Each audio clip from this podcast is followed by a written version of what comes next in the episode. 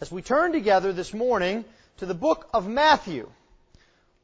Our text this morning is in Matthew chapter 5.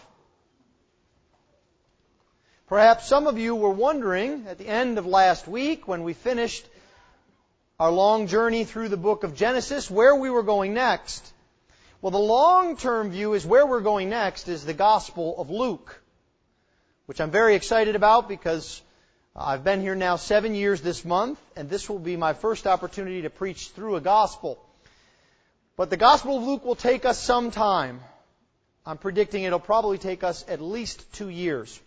And so I thought in between two long narrative books, we would treat a subject that I think is on many of our minds these days.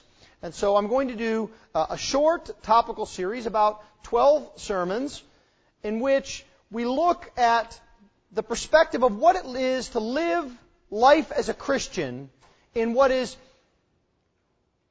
very much being well described now as a post-Christian world, especially here in America. Now, never fear, even though it is a topical series, we will have a text that we will look at each week.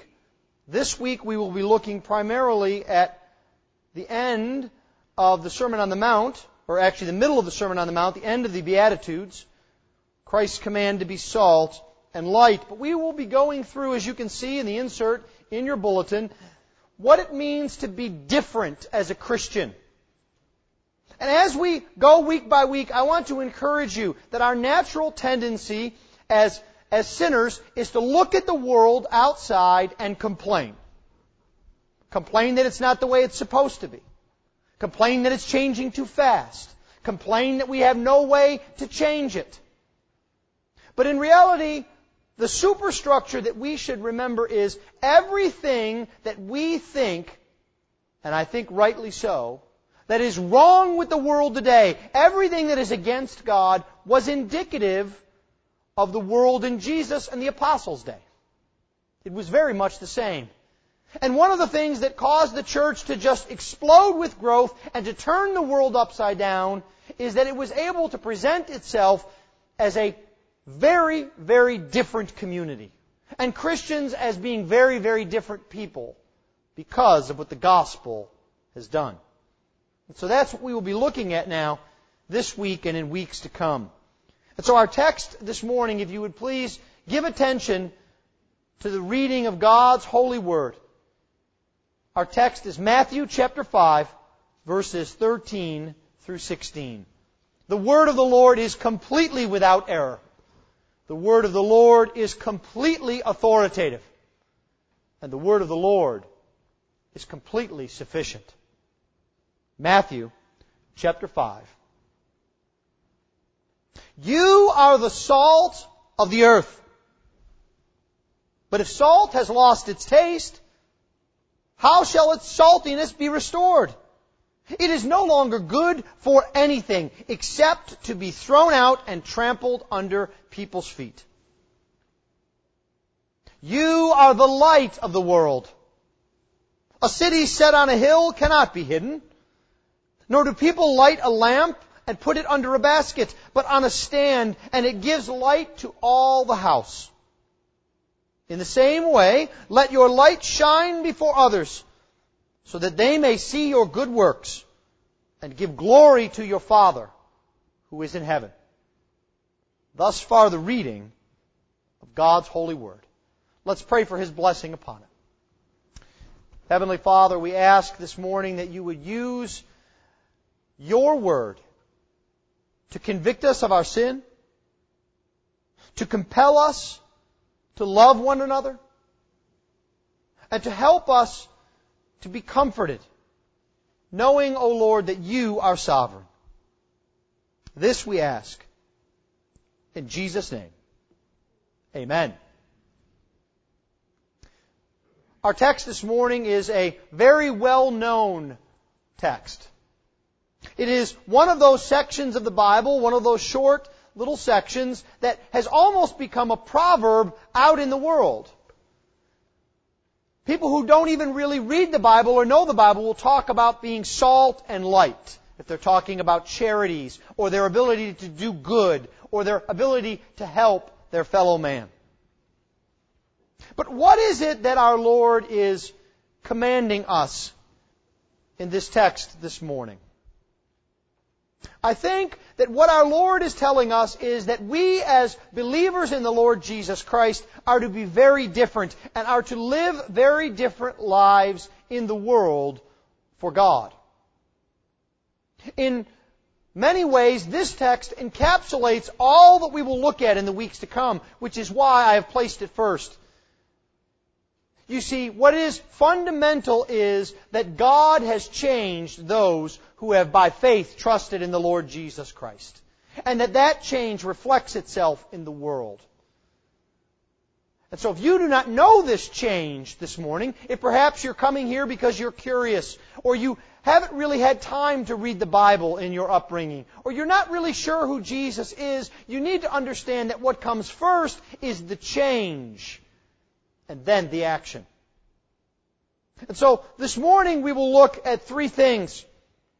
First, we will look at what it is like to live life out of the salt shaker.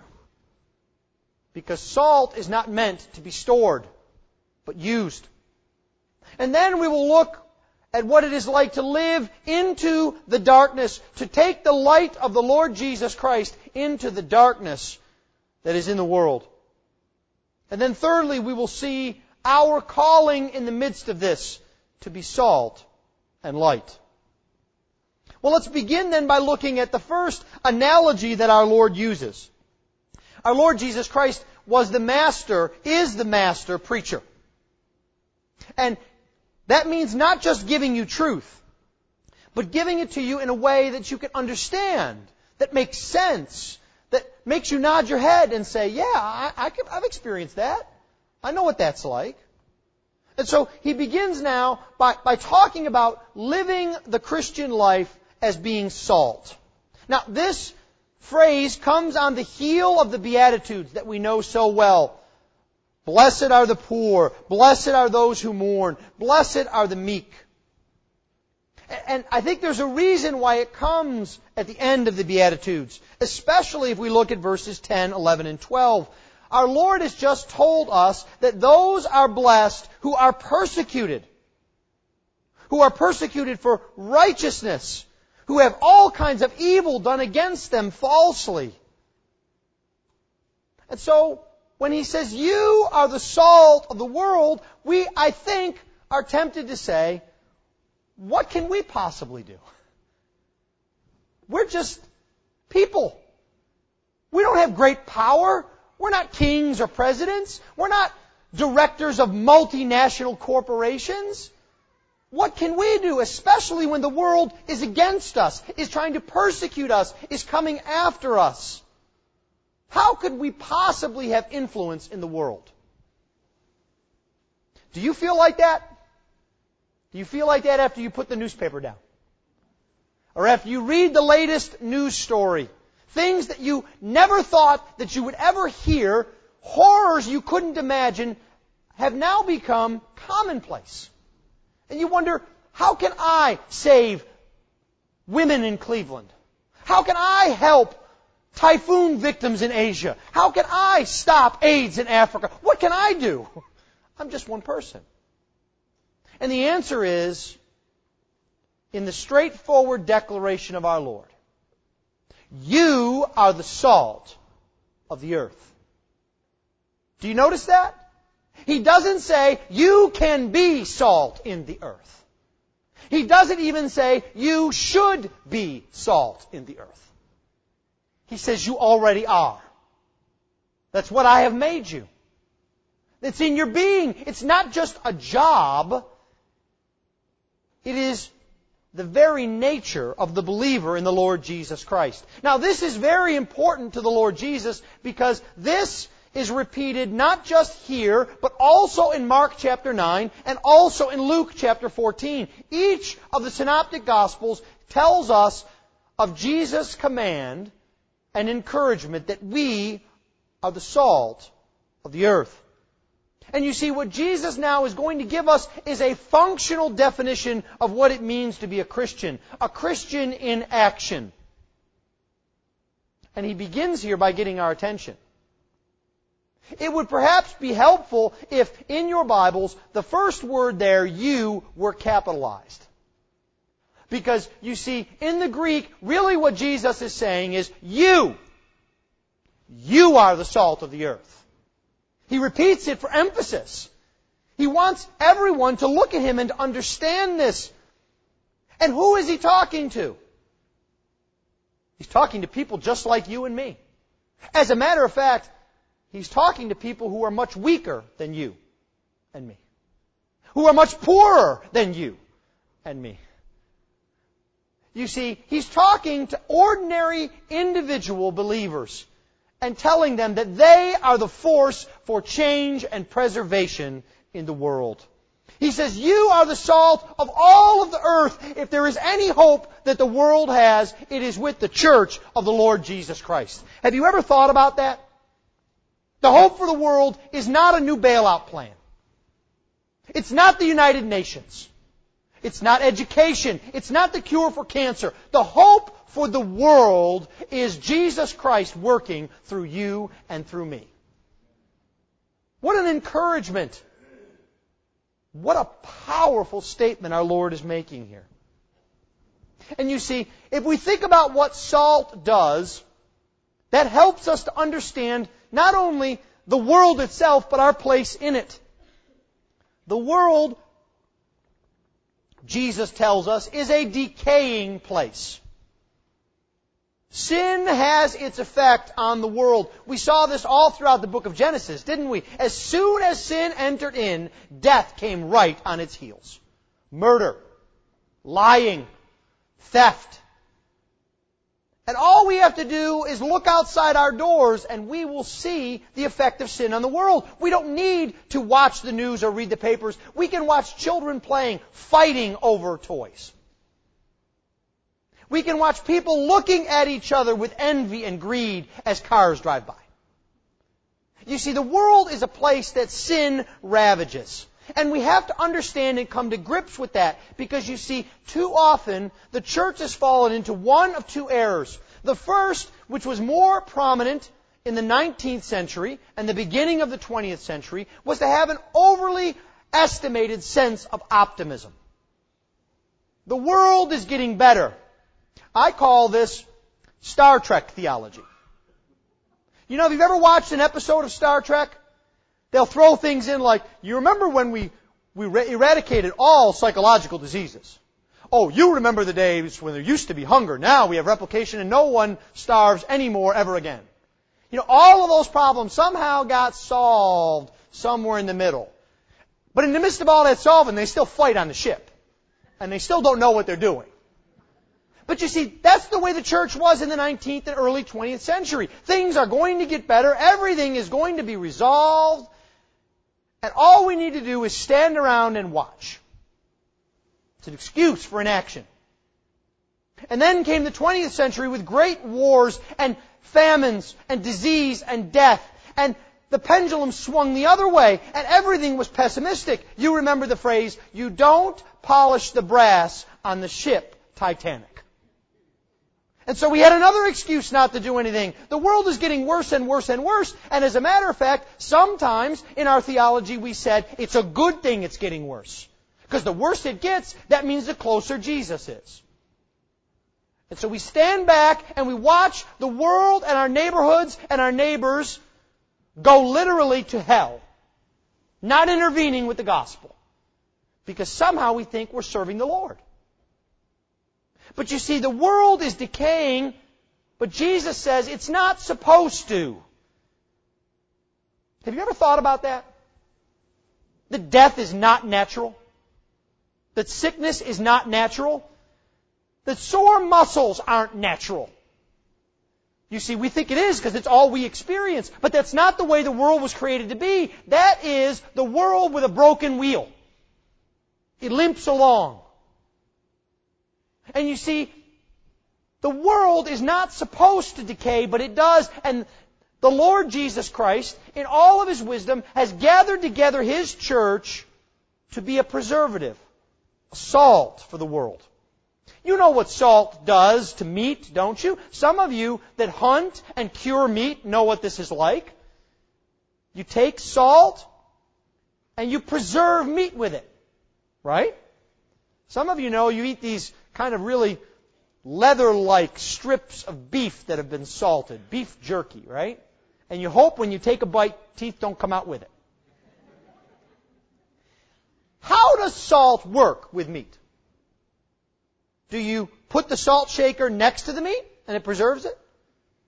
Do you take it and with pinky raised, daintily rub a few grains upon it?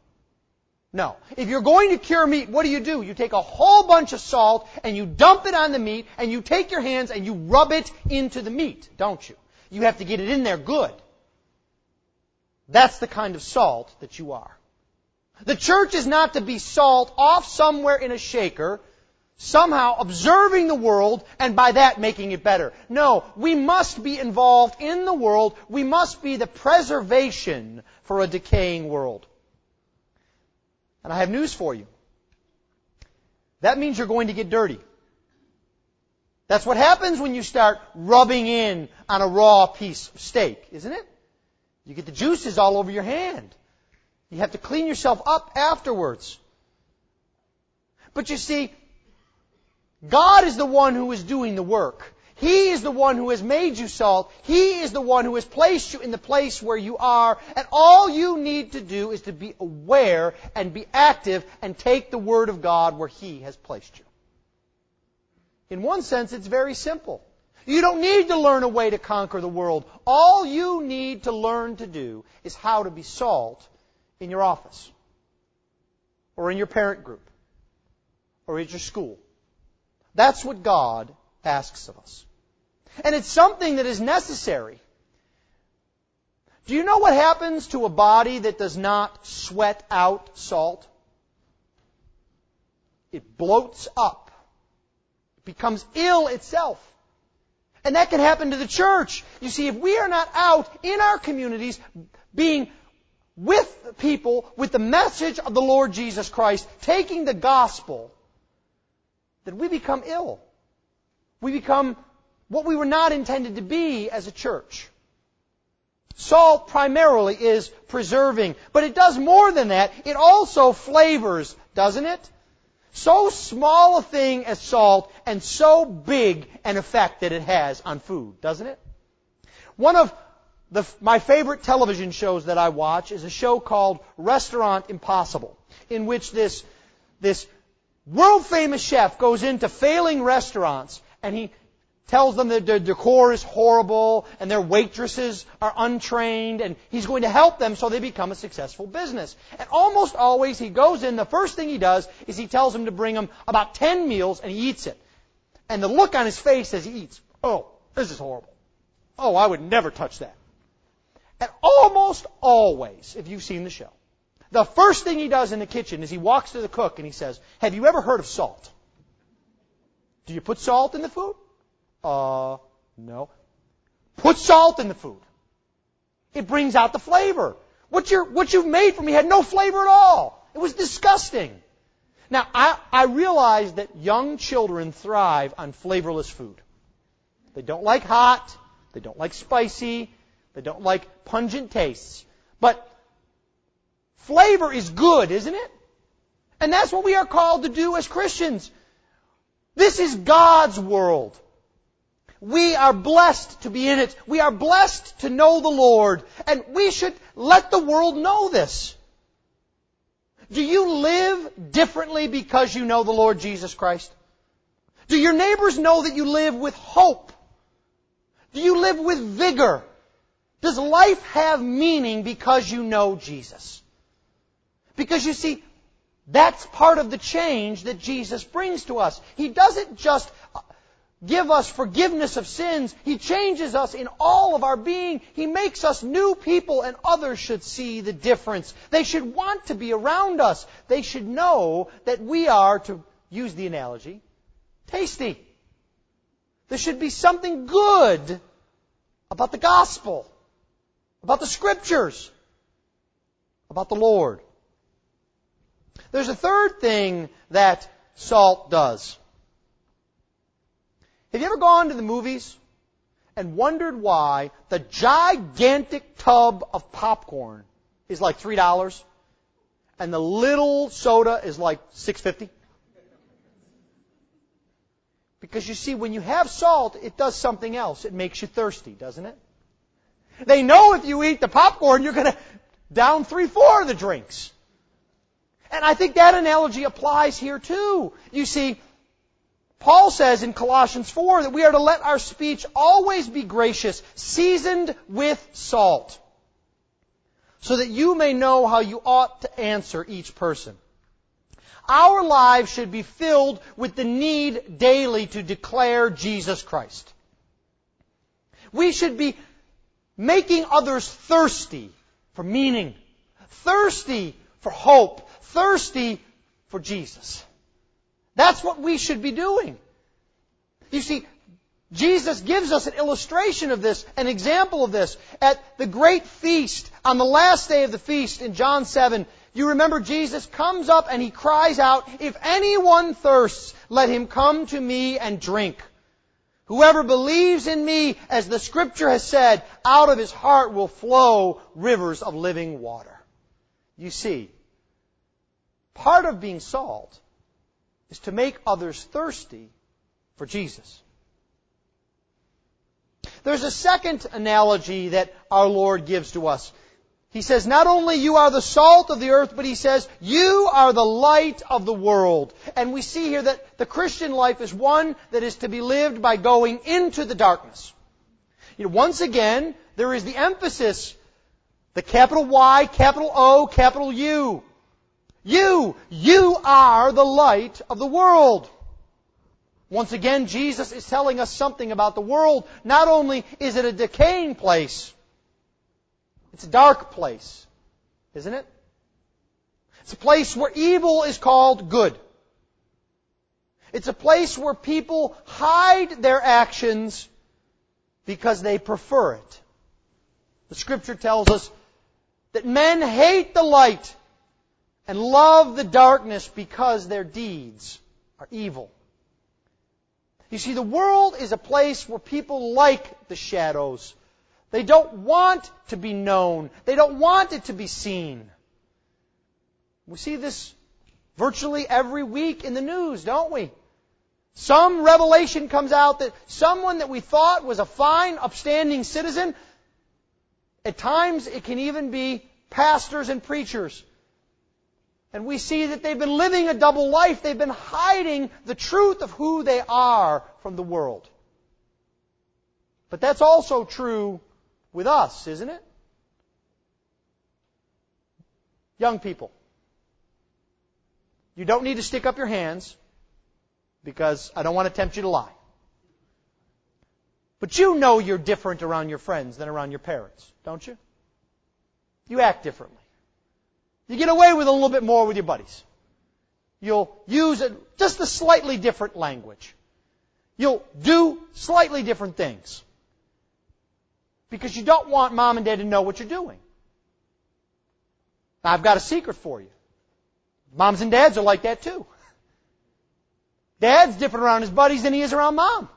Mom's different around the ladies than she is around dad. Because you see, it is built up in our being. It is a part of the remnant of sin that rages within us. And the Lord Jesus Christ has conquered that sin, and He desires to thrust out all of the darkness, not only from us, but from all of the world. You see, the world thinks it has answers. There are plenty of people who say, the world isn't the way it's supposed to be. It's a dark place with too many secrets. I don't like this NSA program. I don't like all this spying. I don't like all these big banks. I don't like. And when you say to them, well, what's the solution? And they say, it's all their fault. Everybody who went before me, my parents' generation, my grandparents' generation, my great-grandparents, it's all their fault. You see, the world's solution is to play the blame game. Everyone else is to blame but me.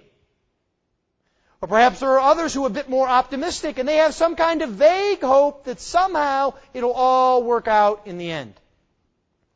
I think they've watched a bit too much Star Trek. But what the Bible teaches us is that it is the light of God that exposes the darkness in the world and shows reality as it is. John says in his Gospel in chapter 3 and verse 20, he says, "Everyone who does wicked things hates the light and does not come to the light, lest his deeds should be exposed. But whoever does what is true comes to the light, so that it may be clearly seen that his deeds have been carried out in God." You see, what light does is it reveals, it exposes the reality of the world for what it is. And understanding the problem is half the job, isn't it? Diagnosing the illness is one of the most critical things that a physician can do. But that's what we are called to do. We are called to expose what is wrong in the world. Now, I dare say that is one of the things, of all that we will talk about this morning, that it seems that the modern church has gotten pretty good at. The modern, conservative, Bible-believing church. We can spot an error a mile and a half away. Right? We can spot somebody starting to think up an error. And that's not a bad thing, because light does expose. But light does so much more than expose error. It also brings the truth. It's so fundamental to our understanding of the world that you see it in Looney Tunes.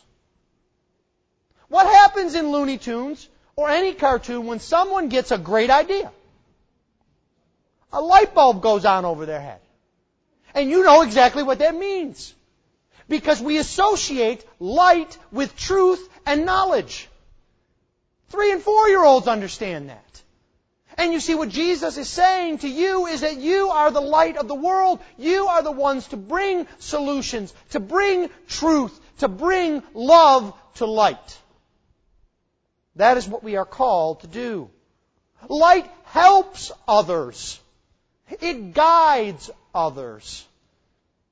The same light that exposes the darkness of the world is called by the psalmist in Psalm 119, "A lamp to my feet and a light to my path is your word, O Lord." Are you bringing the word of God to bear in your life, in your children's lives, in your neighbor's life? Now, I don't mean walking up to your neighbor and saying, "Here, take 2 Bible verses and call me in the morning." I don't even mean that you need to have memorized huge, copious amounts of Scripture to fire off machine gun style at them. But if you love the Lord and you love His Word, does it become a part of your being so that when someone comes to you with a problem, you give them advice from the Scriptures? Not from Dr. Phil. Not from Oprah. You give them the truth of God's Word. You see, that is what we are called to be. We are called to be bringers of the light. We are not the light, per se. We are bringers of the light. Because the light doesn't come from us, does it? The creator of all light we saw in Genesis chapter 1 is the Lord Himself. He said, "Let there be light." But then, of course, we know who the true light of the world is. John says this in chapter 1, verse 4, "In Him," that is, in the Lord Jesus, "was life, and the life was the light of men. The light shines in the darkness, and the darkness has not overcome it." The true light, which enlightens everyone, was coming into the world. And of course, our Lord said, "I am the way, the truth, and the life." He is the light of the world. We're called to be salt. We're called to be light. But what does that calling look like? Does this mean that you can say the pastor told you that you need to rush out to Walmart and buy 3 or 4 flashlights? so that if the lights go out, you can direct people. Are we going to buy up all the Morton stock in the store and send their company soaring? No. We are called to be salt and light, and what that means is in our calling, first and foremost, we are to be different.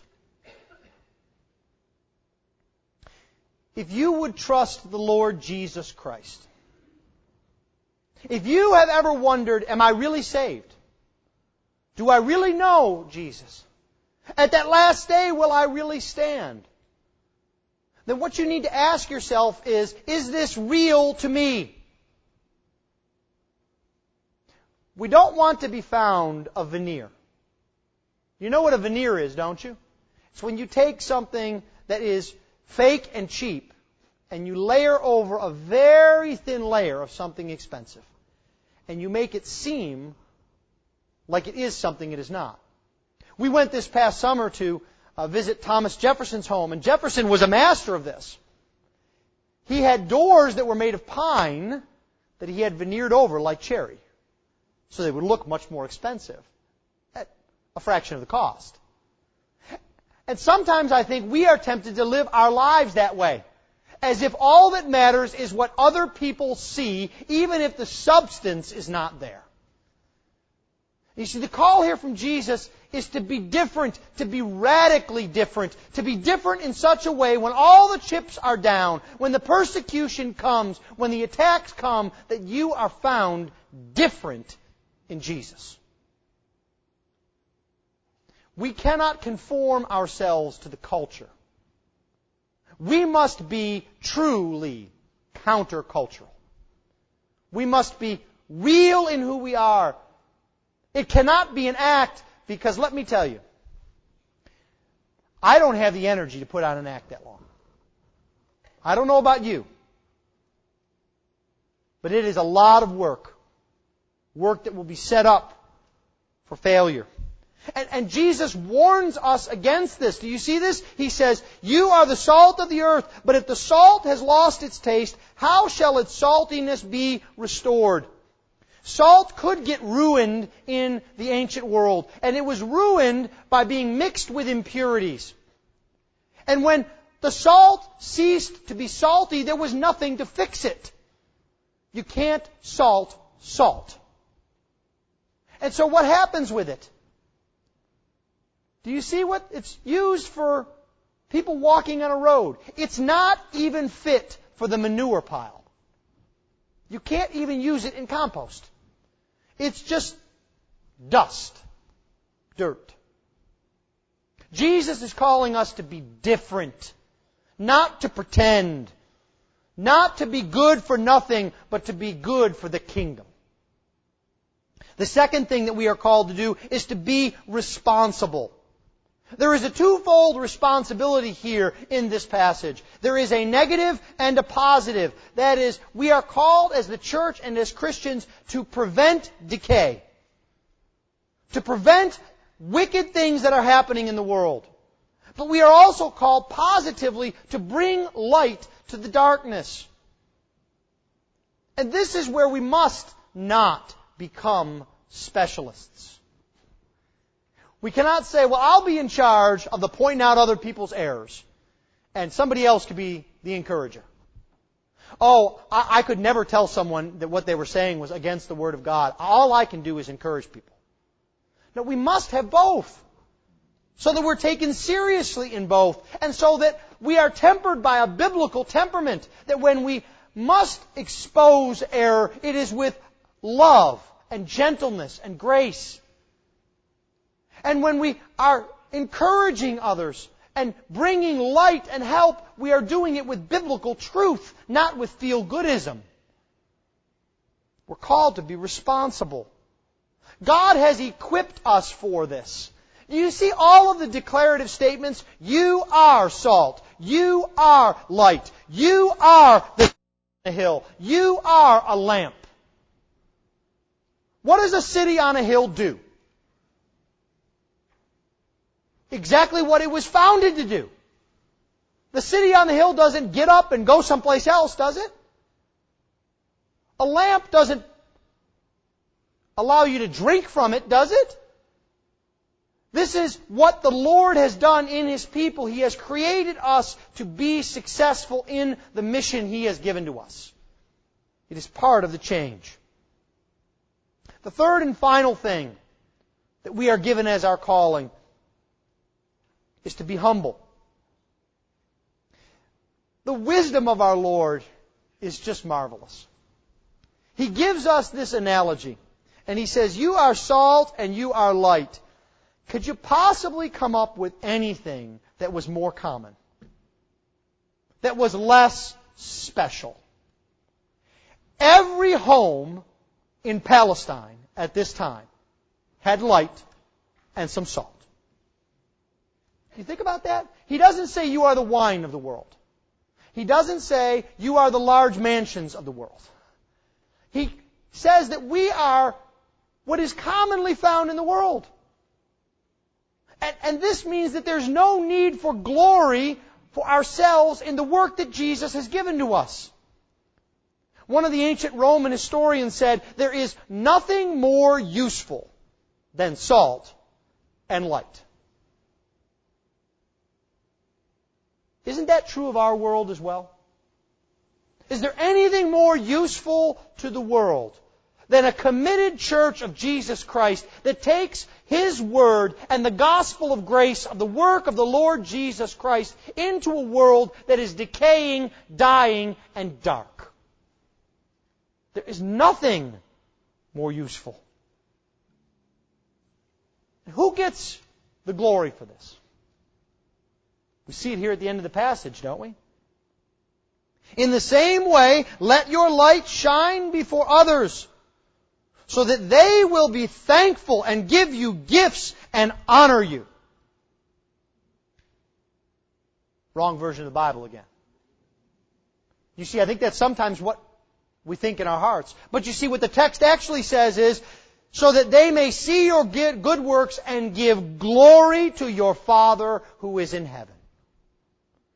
There is value in good works, and it is not to ourselves. It is the glory that God the Father gets as others see the work that He has done in us.